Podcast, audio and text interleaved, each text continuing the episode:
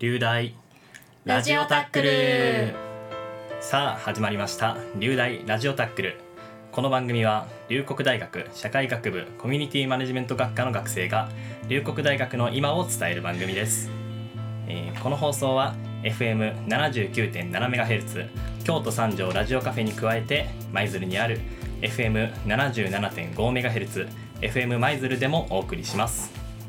この番組は2023年12月15日に収録しています。はい、えー今今月の放送は特別ゲストの皆さんをお招きしています。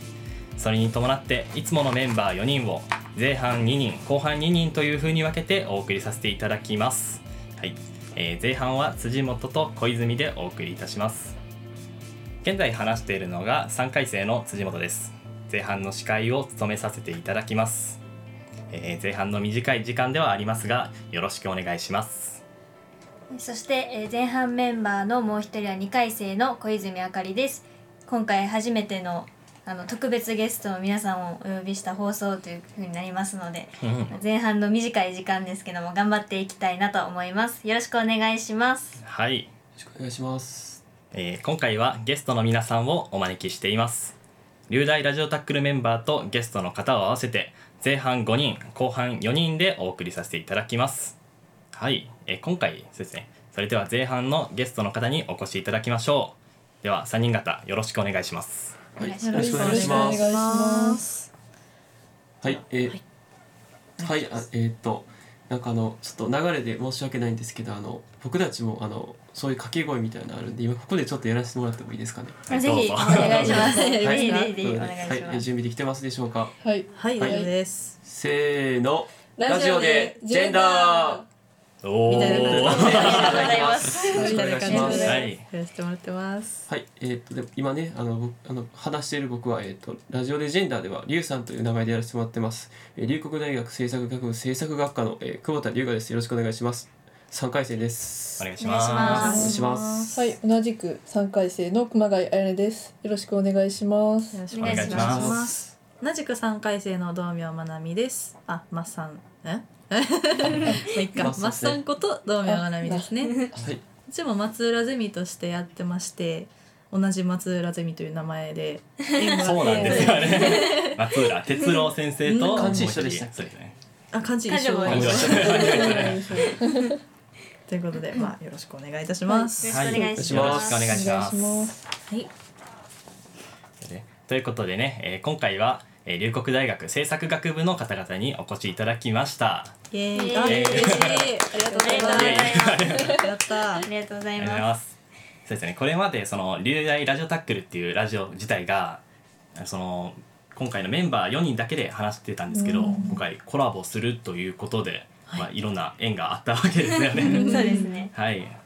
初めてのうんコラボっていうふうになるんですけど、今あの喋ってる小泉なんですけどもあの実は一番初めコラボするきっかけになったのがこの京都三条ラジオカフェのあの設立20周年イベントに4月22日に参加させていただいた時に、あの実はね来てくださってそうですねて。お会いしましたね。あのの松浦ゼミの方3人制作学部の松浦ゼミの方3人がお越ししていただいててでその時に私も1人だけなんですけどこのうん実習の中で1人だけやったんですけどあの参加してでもしなんか良ければコラボとかできたらいいねみたいな感じのお話をさせていただいてであのまあいつも毎月ねいろんなテーマを考えながらやってるんですけどでその流れで、まあ、12月どうしようってなって。ね。もうせっかくねお話ししてあの LINE とかも交換して縁ができたんでもしよければコラボさせていただいたら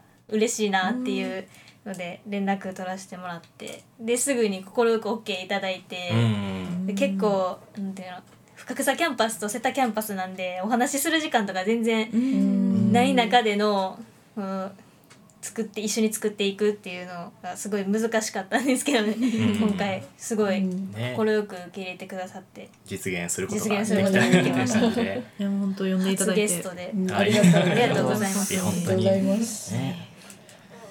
ではね今回初めて私たちの番組に出演していただくのでそのラジオでジェンダーとは一体どのような番組であり番組にかける思いやなぜこのゼミを選んだのかななどなどお話ししていただきたいと思います。はい。はい。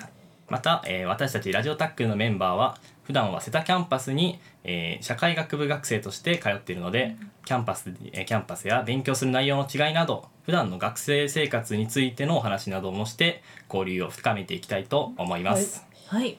はい。お願いします。じゃあまず一つ目の質問ちょっと言ってき言っていきたいと思いますかね。じゃあまず政策学部ってどういうことについて勉強する学部なんですか？おお結構ざっくりいきましたけど。ねえそうなんですよね、なんか社会学部と制作学部って、多分どちらも社会について勉強するっていうのは多分ね。共通してると思うんですけどなんか違うのはどこなんだろうみたいなところがありまして。ちょっと。久保田君なんかありあったりしますかね？あそうですよね。まあ制作学部は制作をなんかまあ実行していく上でいろんな分野からのアプローチを大切にしていて、まあうん、経済学とかであったり経営学であったりとかも、まあ、学んで政治学を学んだりとかして、まあ、たくさんの学問を学ぶことによって、まあ、武器をたくさん身につけてるみたいな感じ。まあうん。そうですね。ですよね。武器。まあそうですね。その地域作りみたいな地方創生とか、そういう地域言葉公共人材っていうのがあ一応そうですまあ、ね龍谷大キーワー学の学部としては2011年に今できてるんで比較的まあ新しい学部にはなる、うん。そうだそうですね。今そう熊谷さんが言ってくれた地方公共人材っていうなんか地域、ごめんなさい。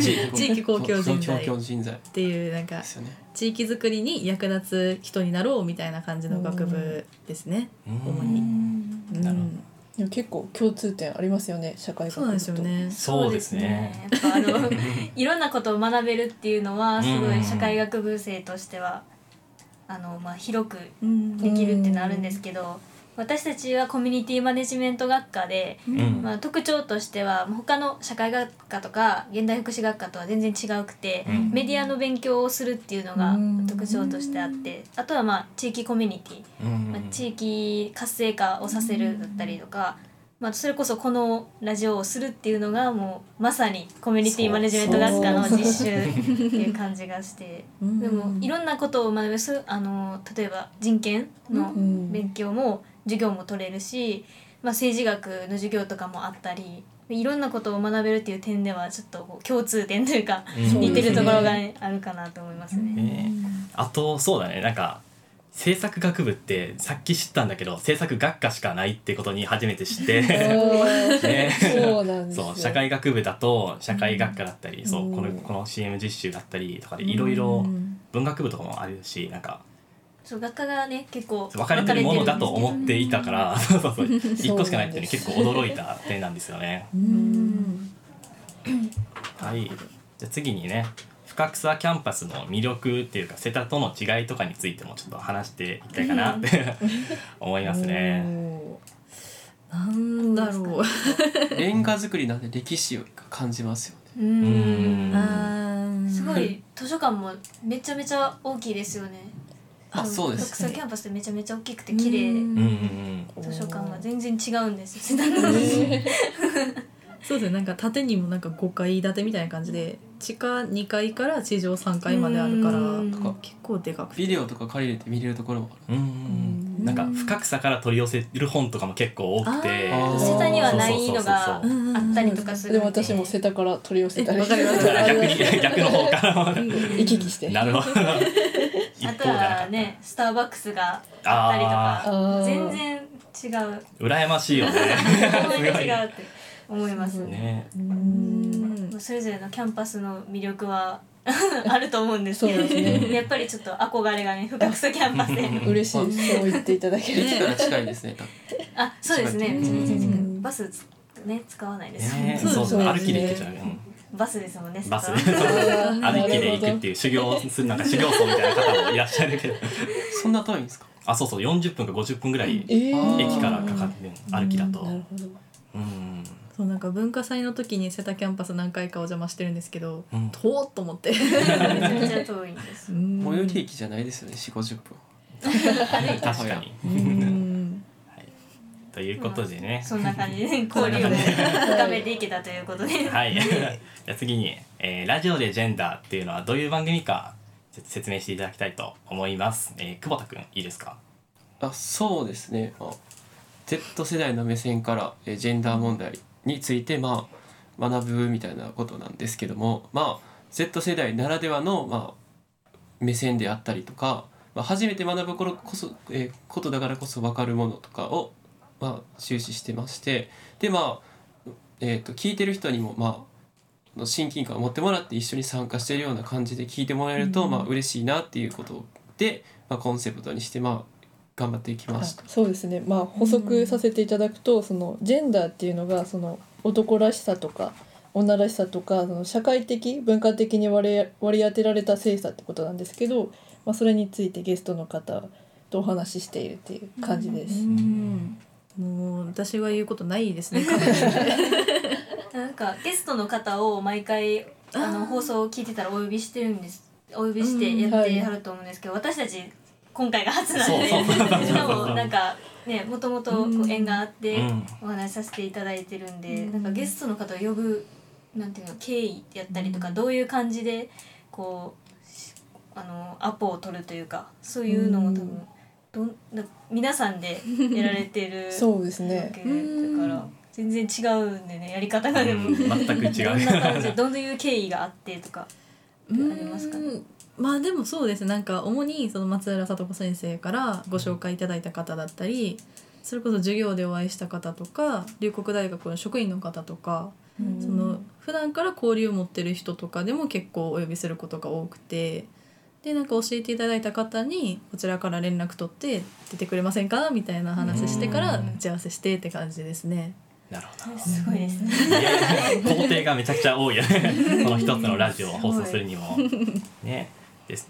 そのラジオレジェンダーも今今回で最終あ回とそうなんです。いうことにはい。なるんですけれども、はい。貴重な最終そう。回コラボに費やしてええ。こちらもめちゃくちゃありがたい限りですね。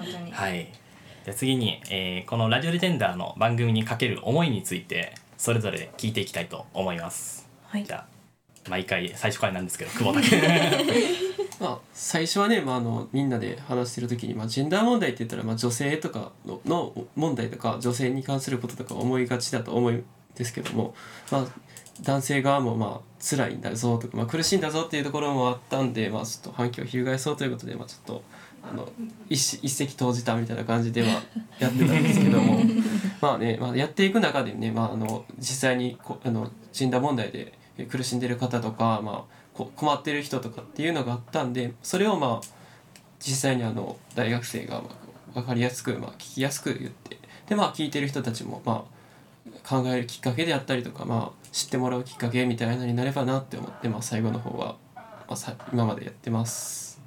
確かにね男性目線のジェンダーの話っていうのはあんまりこう聞くことがないというか、まあ授業を取ってても女性の方が多かったりとか、うんまあ、女性がこう活動をしていくとかいう話がやっぱ多いんで男性目線でのっていうのは新しいこう視点というかそうそうそう今の時代だからって Z 世代だからみたいな。ね全然そう新しい視点になるなと思いうます。ん。じゃあ次熊谷さんお願いします。はいその番組かける思いっていうことで言うと私たちその番組を始める時にコンセプトを考えるんですけどその時にそのすごく悩んだことで、まあ、それぞれ思いがあるんですけど私個人としてはそのマイノリティだったりそのいろんな理由でその社会の中で孤立している人にとって少しでもその安心になったりその自分たちも学んで発信しながらそのちょっとでも生きやすい社会になればいいなと思ってやってます。うん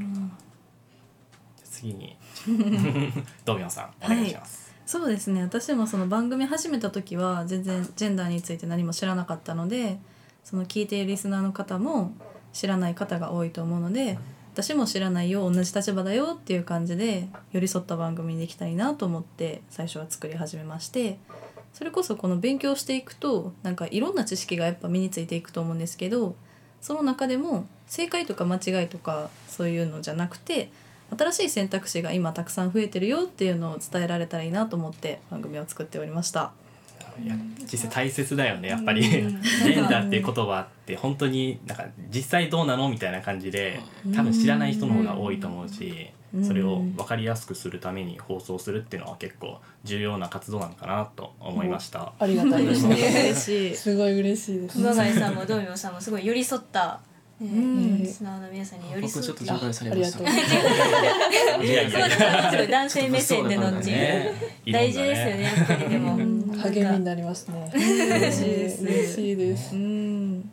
じゃあお次にそうですね。ゼミでこのラジオの活動をされてるということなんですけれども、皆さんゼミの志望の理由とかって聞いていてもいいですかね？はいもちろん。久保田君あー。いつも通り。そうですね。まあと、まあ、授業内で、まあ、配られたパンフレットを、まあ、いろいろ見てたんですけどもまあその中で、まあえー、と映画とかラジオとか動画とかを制作できるであったりとか、まあ、そういう、えー、となんかあけなんか他のところでは経験できなかったりとかまあそういうところでしか今チャンチャンス、まあ、チャレンジするチャンスっていうのが大学生のうちしかないなみたいなことを思ったんで今のうちにやっておきたいと思って、まあ、志望しました。ね。うーん。うん大事ですよね。でも大学生のうち今しかできない。そう。これもなんか絶対ね社会に出てできるかって言われたらわからないし。ね今しかできないことって、う、うん。んなるほどね。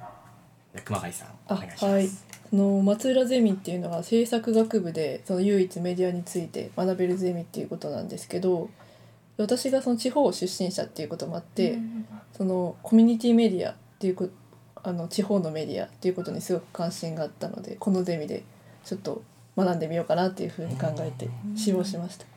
すごいちょっとコミュニティマネジメそうントの方なんか見たね近いのかなって。メディアで、親和性を感じると。ういうかん。はい。じゃあ道明さん最後にお願いします、そうですねその2人が言った理由を掛け合わせたものになると思うんですけどもともと私広告研究会っていうサークルに入ってることもあって、そういうメディアのことにずっと興味があったので、そのメディアの中でも地方に対してのメディアって私逆に都会出身で知らなかったので地方に根付いたメディアってどんなんだろうっていう興味から僕は入ったことは多いですね。うん、それですかね。なんか地方ならではのメディアってどんなんやろうっていうのに興味を持って入りましたね。なるほどなるほど。うん。やっぱ地方のメディアについてはなんか前回の中町放送局でのでもいろいろ語ってそうですね いろいろと通じるところが。地域コミュニティというか。ね、うんうん通じるところありましたね。はい。嬉しい。そうです。ねはい。そして次に、えー最後の質問なんですけど、はい。やっぱ今回でラジオレジェンダー最終回ということで、あーそうまあねラジオを通して経験できたことについて聞いていければいいかなって思っています、はい。じゃあまたまたまたまた久保田君 まあそうですね。1年ですか。まあ1年も始まってみたらまああっという間でしたねうん。本当にもうまあそうですね。まあ実際に今話している相手だけではなくてまあ聞いておられる方にどのように伝わるかっていうのとか、まあ、正確に伝わるのかっていうのとかどう興味を持ってもらうのかみたいなことでなかなかあのそういうのを考えながら話すのはちょっと難しいことであったんですけどもまあ実際にまあ生きてる中で、まあ、その相手の人としか喋ることないんで、まあ、そういう、まあ、貴重な経験っていうのはなかなかできないんで、まあ、大学生のうちできててよかったなっていうのはあります、まあ、最初の方はね、まあ、不安だったんですけども、まあ、ちょっとずつ慣れてきて、まあ、自信というのもできてきたんで、まあ、やり続けたら、まあ、できるんだなっていうのはまあ改めて実感しました。なるこの死亡理由をねほどうん。最終的にこう叶えることができました。できないっていうのはすごい。うん。すごい経験にね。線を張ってましたね。はい。えじゃあ続いて熊谷さんお願いします、あはいその今さっきも言わせてもらった通りそのゲスト毎回お呼びしてたんですけどやっぱそれすごく大変だったんですけどその社会人的なその依頼のマナーとかコミュニケーション能力は鍛えられたかなと思ってますしその番組を制作するためにやっぱ講演会に参加したりして、まあ、LGBTQ+ の方もそうですしいろんな団体の方にお会いできてすごくいい出会いがいっぱいあって例えばその講演会で出会った人にこう誘っていただいてなんか南座でのプライドパレードにこれは道明さんも一緒になんですけどうん参加したりとか本当になんかいろんな生き方を生き方そのライフ的ライフの方の生き方をすごく、あの学ばせてもらったなと思ってます。うん。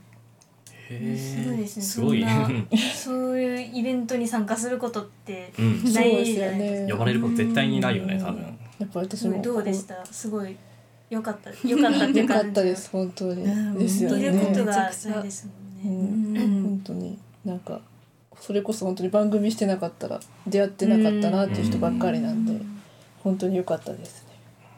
すごいいい経験になってますね。ねじゃあ最後にドミノさんお願いします、はい、わなんか締めくくれるかあんま分かんない。んですけど頑張れ。頑張れ。うちのおとりですよ。はいやめてくださいそんな。まあそうですね。やっぱ1年間やってるとその自分の感情を言語化するのがなんか上手くなったかなっていうのは個人的に感じましてそれこそ最初ら辺だと全部台本があると思ってたんでそれを読むので精一杯やったんですけど、うん。確かにそれってやっぱ機械的になっちゃうから、自分の本当に今思ってることとか目の前で見て伝えたいことをうまく言葉にする力っていうのは結構身についたかなっていうのはありますしあとそうですねそれこそさっき熊谷さんが言ってくれたその同性婚の南座のパレードもあるんですけど、ラジオをやってないと出会えてなかった人にたくさん出会えたり知らなかったことを知れたり、うん。そういう経験が本当にもうめちゃめちゃ貴重だなと思って。うんそれがもうめちゃめちゃありがたかったです。なんか経験できたことっていうとあれなんですけど本当人脈が広がったなっていうのは結構ありがたかったですね。本当に。いいことだ えでもそうですよね。私たちもね、放送局に、うん。あの舞鶴とか、うん。はい。深町商店街とかも行かせていただいて、うん。まあ、そこでしか経験できないこともいっぱいあったし、そうそうだね。授業じゃないと絶対に会えなかった人たちに交流できたっていうのは本当にそうそう大学生ライフ満喫してますね。そ うそうですか。まあ、あとはねあの言葉の伝え方やったりとか、うん。そういうのも学ぶことがね私たちもできたなって、うん。聞いて改めてね はい、はい、ありがとうございますありがとうござい。ます。以上で、えー前半のパートを終了させてい。ただきます、はい。えーはい。この後休憩を挟んで後半に行きたい。と思い。ますはい。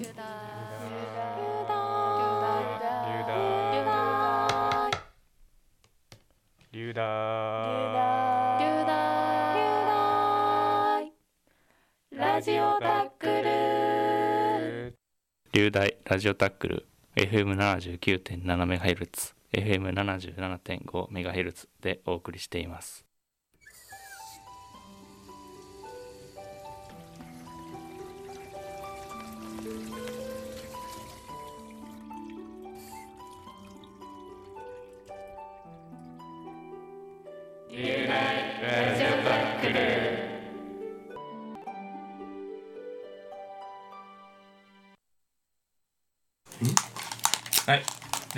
後半は、えー、山根と、えー、脇坂でお送りしていきたいと思います。で、今攻めっていうのが本日司会させていただきます4回生の山根です。えー、よろしくお願いします。お願いします。そして後半メンバーのもう一人は、はい。後半メンバーのもう一人脇坂いやいや四回生の脇坂優衣です。あの今回初めてのコラボで私も緊張していますが楽しい後半の放送にしていきたいです。よろしくお願いします。お願いします。でね、えー、まあ後半もまあそうなんですけどゲストの方がいらっしゃって、はいまあ、自己紹介してもらいたいなと思うんですけど、まあ、せっかくなんで人柄みたいな分かるために、まあ、趣味とか ちょっと一言お聞きしたいなと思っているんですけど、よろしくお願いします。はい。お願いします。と龍谷大学政策学部3回生の田中萌恵です。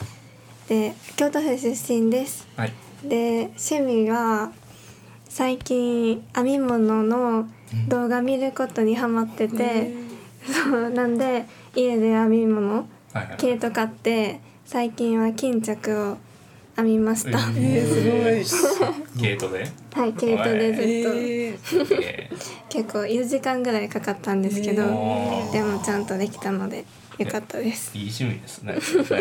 は いありがとうございます。ありがとうございます。じゃああ、はい。えーラジオデジェンダーであのたけさんという名前で活動させていただいてますあの長原と申します、えー、制作学部の2回生で、えー大阪府出身です。はい。趣味はそうですね。あのまあま漫画読んだりアニメ見たり音楽聴いたりとまあよくある無難な趣味をしております。いいですね。いいですね。ありがとうございます。趣味楽しんでください。はい。じゃあ自己紹介すみません。ありがとうございます。お二人とも。いえいえ。はい、それではまあ次にお二人がこうこのゼミを選んだ理由っていうのをちょっとお聞きしたいなというふうに思ってるんですけどじゃあ田中さんからお願いします。と私がそのゼミに入ったのがちょっとみんなより遅くてはい編入3年次編入したのでその時にもらったゼミ紹介の動画とかパンフレットとか見てる時にその松浦聡子先生の紹介動画を見てすごいメディアっていう単語に惹かれたっていうのとで面白そうやなって思ってこのゼミにしようって決めました。動画があるんですね、はい。紹介の時に。そう一人ずつ先生の動画はい。があってそれで 見ました。どんなどんな動画 何分ぐらいの？いやそんな長くはなかったですけど23分の動画やったと思います、あそれで惹かれてはい、ラジオやってみたいなって思ってるんですかね。そうですねあーどうですか実際入ってみて。実際なんかこんな本格的なラジオをすると思ってなかったんですけど でも入ってみて実際にラジオしたらすごい楽しかったです。はい。いやよかったです。全然関係ないですけどよかったです。ありがとうございます。じゃあ次に長原さん。あはい。えー僕は2回生なんで、はい。あの後期から、えーまあ、ゼミ選びして、まあ、そのまま入ったって感じなんですけど、はい。はい。えーこのゼミ選んだ理由あの田中さんと被るんですけどあのメディアっていう言葉に惹かれた感じですね。あのなんだろう何かこう情報を伝えるっていう役割だとかそういうのが僕好きなんで、はいはいはいはいなんだろうそういうメディア系とかに進めたらなと思ってたところにこれだったんで、うんえーあこれはいいなともうそのまま入りましたね。即決ですか？はい即決ですねへ。であのそのままラジオに入ったのが、その変、まあ、入ってから2ヶ月後なんですけど、あの最初めちゃくちゃ緊張したんですけどね。あの先輩方がね とても優しいっていうの。とあのゲストの方々もあのやっぱこうやっぱそもそも打ち合わせをして来られてるんで。はいはいはい。まあとてもまあ話しやすいように誘導してくださったりと、うんうんうんえーまあのびのびとできたように思います。楽しい活動一年えはい、いいですね。メディアに関わるなんかにすごい興味あったんですね、最初から。そうですね本当にあの僕国際あの世界のね、はいはい情勢だとかあの僕そもそも歴史が好きで、はいはいはい。でその歴史の中で動いてた国のねあの動向とかが好きなんでそういう歴史が動くようなたところをこうね立ち会えたりするのはやっぱメディアなんで、はいはいはい。そういうところに興味を持ってメディアに進んだんですが、まあ、このコミュニティメディア制作だと、まあ、どちらかというとこう地域寄りになるんで、うん。ちょっとそれは別ずれるんですけど、まあ、こういう情報の発信っていうのを今こうやって体験できてるのはとてもいいなと思いますね。なかなかこんなんね、できないことなんで、ええ本当に。いいっすよね。いい経験できてますよね。ません。まあ、ゼミの選んだ理由お話しいただいてありがとうございます。いやいやいやありがとうございます。でまあね、えーまあ、次になんですけどもう少しお話ししていただきたいなっていうふうに思ってるんですけど制作学部の方のラジオって本日が最終回ということでね。そうですね。ね特別な 機会いただいて。でということで、まあその1年間通してラジオこのかゼミの活動とか通してやってきたことでなんか印象に残ってることとか、まあ、なんかこんなことあったなあんなことあったなっていう活動とかっていう詳しくなんかお話聞きたいなっていうふうに思うんですけどじゃあまさに田中さんの方からいいですかね、はい。印象に残った回とかありますか？と私がその初めてなんて言うんですかアポ取ったり、はいはい。そのした会がそのキャリアとジェンダーっていうのでその龍谷大学のキャリアセンターではいはい。インターンシップ支援とかをされてる岡田さんっていう方にはいはい。ゲストに来ていただいたんですけどそのお話を聞いてなんだろう就職活動ってすごい人生の中で、うん、めっちゃ大切な時期だと思うんですけど、そこにジェンダーのジェンダーによる差別が起こっているっていうのを知ってうん。すごい驚いた驚きました。うん。実際あるんですねそれね。はい。だから具体的になんかこんな話やったみたいなんてありますかね、なんだろう。服装とか、はいはい。嘘その化粧はい。とかの話を聞いたんですけどなんていうんやろ。だから男性は化粧をしないけどその女性は化粧が乱してないのかなとかねああいう話確かに確かに。マナーみたいな感じではい。ナチュラルメイクをしてくださいみたいな 決まりみたいなのがあなんかったりしそれがますよね。採用に関わったりとか。ちょうど我々の4回生ねこの間まで就職活動。就活をしてた組で本当に。俺化粧してないもん。化粧してなかったっすもうスキンケアとかもやらないですよね。そう考えたら女性陣大変ですよね。化粧しててね。時間も取られますしね。結構時間もはいかかったりして大変なんですけど、ね、就活の時もやっぱり結構派手めなメイクはできないかな。なんか清潔感を見せるためみたいな感じですね。ああなるほどね。そういうところにもやっぱ詳し細かく見ていったらねジェンダーの問題っていっぱいありますもんね、ああなるほど。いやありがとうございます。じゃあすいません。長原さんの方も僕が一番印象に残ったのはですね、あの育休制度の話とねジェンダーのはい。やつをやったんですけど、あの来ていただいたのがあの龍谷大学の,、うん。あの政策学部で教務課をされてらっしゃるあの、えー今井さんって方だったんですけど、はい。えーこの方をお招きする際にですねあのちょうどその今井さんが絶賛子育て中でして、育休を取っての、えー生後5ヶ月のお子さんであるのを宗太郎君、まあ、そうちゃんって呼んでたんですけど、うん。その子を連れてきてくださってあの僕はねあの最初あのこのあのラジオのブースに、あの赤ちゃん連れてくるってあの危険じゃねえの？って猛反対したんですよね。泣いたりね。そうそうそう。あのはい。泣いたりっていうのもありましてあの最初首座ってないですからね。ああそうそうそうそうそう。あ怖いなって思ったんです。まあでも来ていただいて今思うとねあのラジオにこのその赤ちゃんのねあの声とかこう入って、はい。なんだ本当にこう子育てしてるパパがねこうちゃんとラジオでこう育休をしてるっていうなんていうかリアリティが生まれるというか、男性なんですよ。ねあそうです。うん男性なんですよ、えーあであの収録終わりにあのあそうちゃんをちょっと抱っこさせていただいてね、へー。あのえ生後5ヶ月であのこんなずっしりくるなっていうかなんかあこう手のひらとか触ったらねこう反射でこう握ってくるんですよ。あありますねこれね。そうそうそうそう。めちゃくちゃ強いですよね。ー。あ強いですか？はいすごい強くてあのなかなか引き抜けなくて焦りましたね。へあ。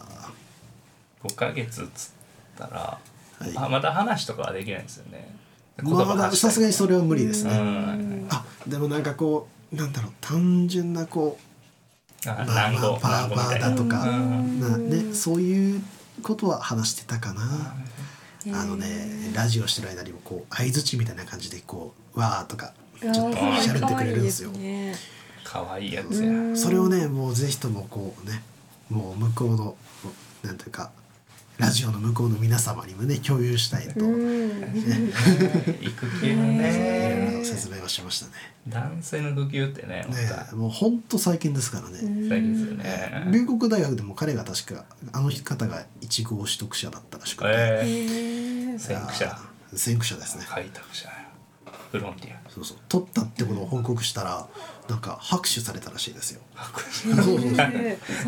どこで取ったって言ったんですかなんか職員のとこであそうそう職員のとこで取ったらしいです。あであのまあ改めてことその一人でやっぱ母親一人でやっぱ育児をしていくっていうのがやっぱ今までのスタンスだったんですけど、はいはいはいまあ、やっぱこの社会ですからやっぱもう一人じゃ無理だと。うんやっぱその男性側からもこうアプローチをかけてその育児に参加するっていうのはまあ大切なんだなってことがまあ、まあその収録でまあよくわかりましたね。ああなるほど。なるやっぱこう赤ちゃんの頃にお父さんが一緒にいた時間ってめっちゃ少ないじゃないですか。確かに。なんかね。確か思い返したら。なんあんまりか記憶ない気がする。分からんくなるとか聞きますもんね、うん。赤ちゃんね。誰がお父さんか。そういうのをね避けるにもやっぱ男性の育児休暇はどんどんねね進んでいったらいいなと思いました確かにね。そう。強く思いますね。男性の育休育児休暇ね。僕としてはこんな感じですかね。ああいや、はい。ありがとうございます。いやいいいいね、うん。いいラジオやね。実際にねそうやってゲストの方からうん。お話が聞けるからこうよりな。よりわかりやすい。わかりやすいし。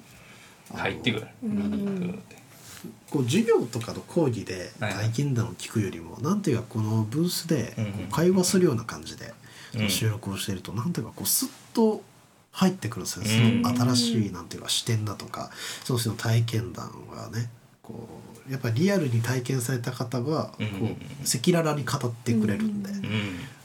ね。まあ、こちらからも質問をするんですけどももうあちらが語る時間の方が長いんで。はいはいですね。ゲストによる形式もね。でまあなんか合宿もやったらああそうですね。9月の頭ぐらいに お話聞いたところ。なんかそこであります？合宿でなんかありました？みたいな田中さんありますか？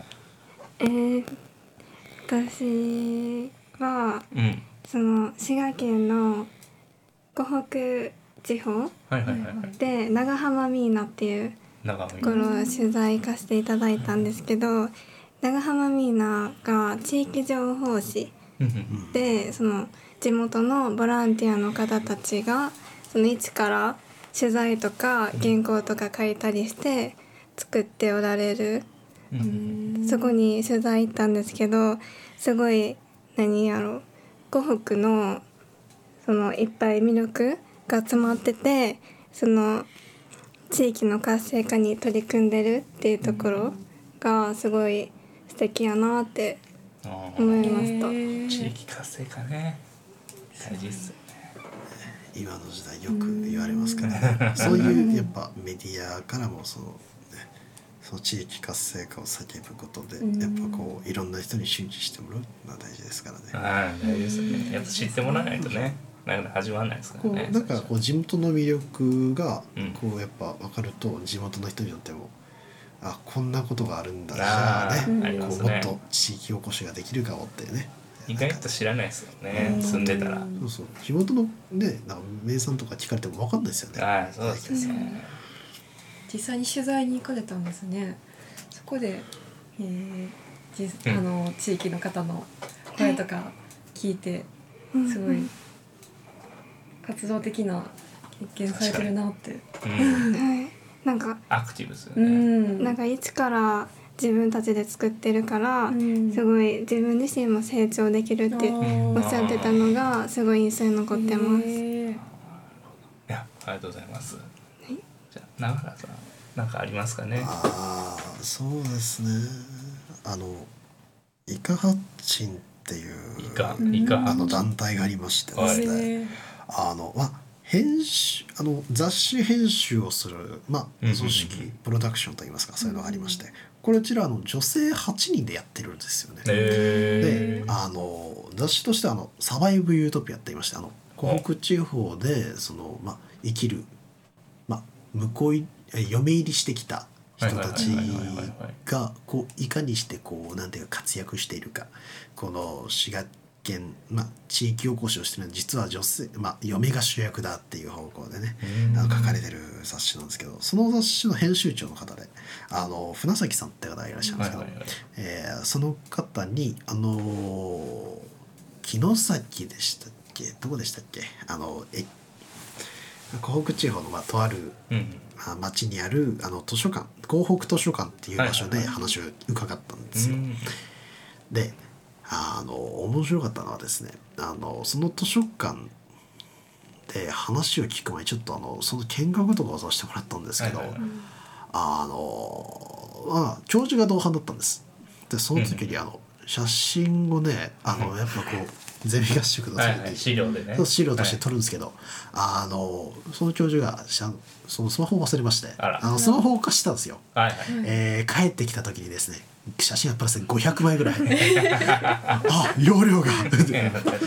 写真って意外とそうそうねそう本当に撮るんですよ。その後にあの僕たちあのインタビューをしてる間録音がするんですよ、あはいはいはいはい。録音をするんですけどその録音のね容量がなくてですね。あら。のあ慌てて再別とかしてあげました。それが一番印象に残った思い出ですかね、へはい、真面目な話じゃないですけど。500枚ぐらい。取る内容がね。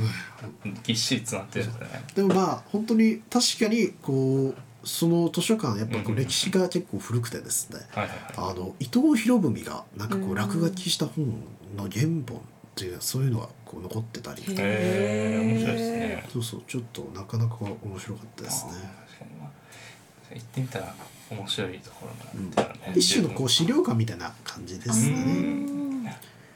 まあそうですね。ありがとうございまあたくさんのね経験されてきた話もありがとうございますっていうことなんです。まあそろそろあの時間も迫ってきてるんで 活動を通してお二人がこう学べたいろいろこう勉強になったなっていうのが伝わってきてはいこっちも聞いてる方としても楽しかったです。楽しかったありがとうございます。すごい。ありがとうございますまたね同じラジオをやってるっていうことでも、ややってる内容はかなり違うなっていうことで、ね。聞いてるこっちもすごいあの私たちの活動と比較しながらうんうんうん。うん聞くことができてすごい楽しかったです。うん。いやいいですよ。じゃあなんか最後にまあ最後にっていうのはあれなんですけどなんかで出演してみての感想みたいなのがあったらあちょっとお聞きしたいんですけど、まあ、軽くでいいんで全然。じゃあちょっとですね田中さんの方から感想お願いします、うーんなんかこういうラジオのはいはい。ゼミ活動のラジオの収録を通してなんかいろんな方とつながりができたしそのねこういうラジオを通していろんな方と出会えてよかったなって思います。うん。ああそれ一番ですよね。いろんな人とね、出会いとかね。うんうん。ありがとうございます。ありがとうございます。じゃあその高原さんの方も感想お願いします、僕がこのゼミ入った時は、はい。ラジオをするってのは聞いてたんですけど、うん。ジェンダーの話するとは聞いてなかったので最初めちゃくちゃ驚いたんですよ。でもなんていうかこのラジオでこう、ゲストを呼んであーゲス来ていただいて、うん。その収録の間にこういろいろこう体験談をやっぱこう話しながら聞くんですよ、こう質問をしてそれを聞くっていうことをやるんで。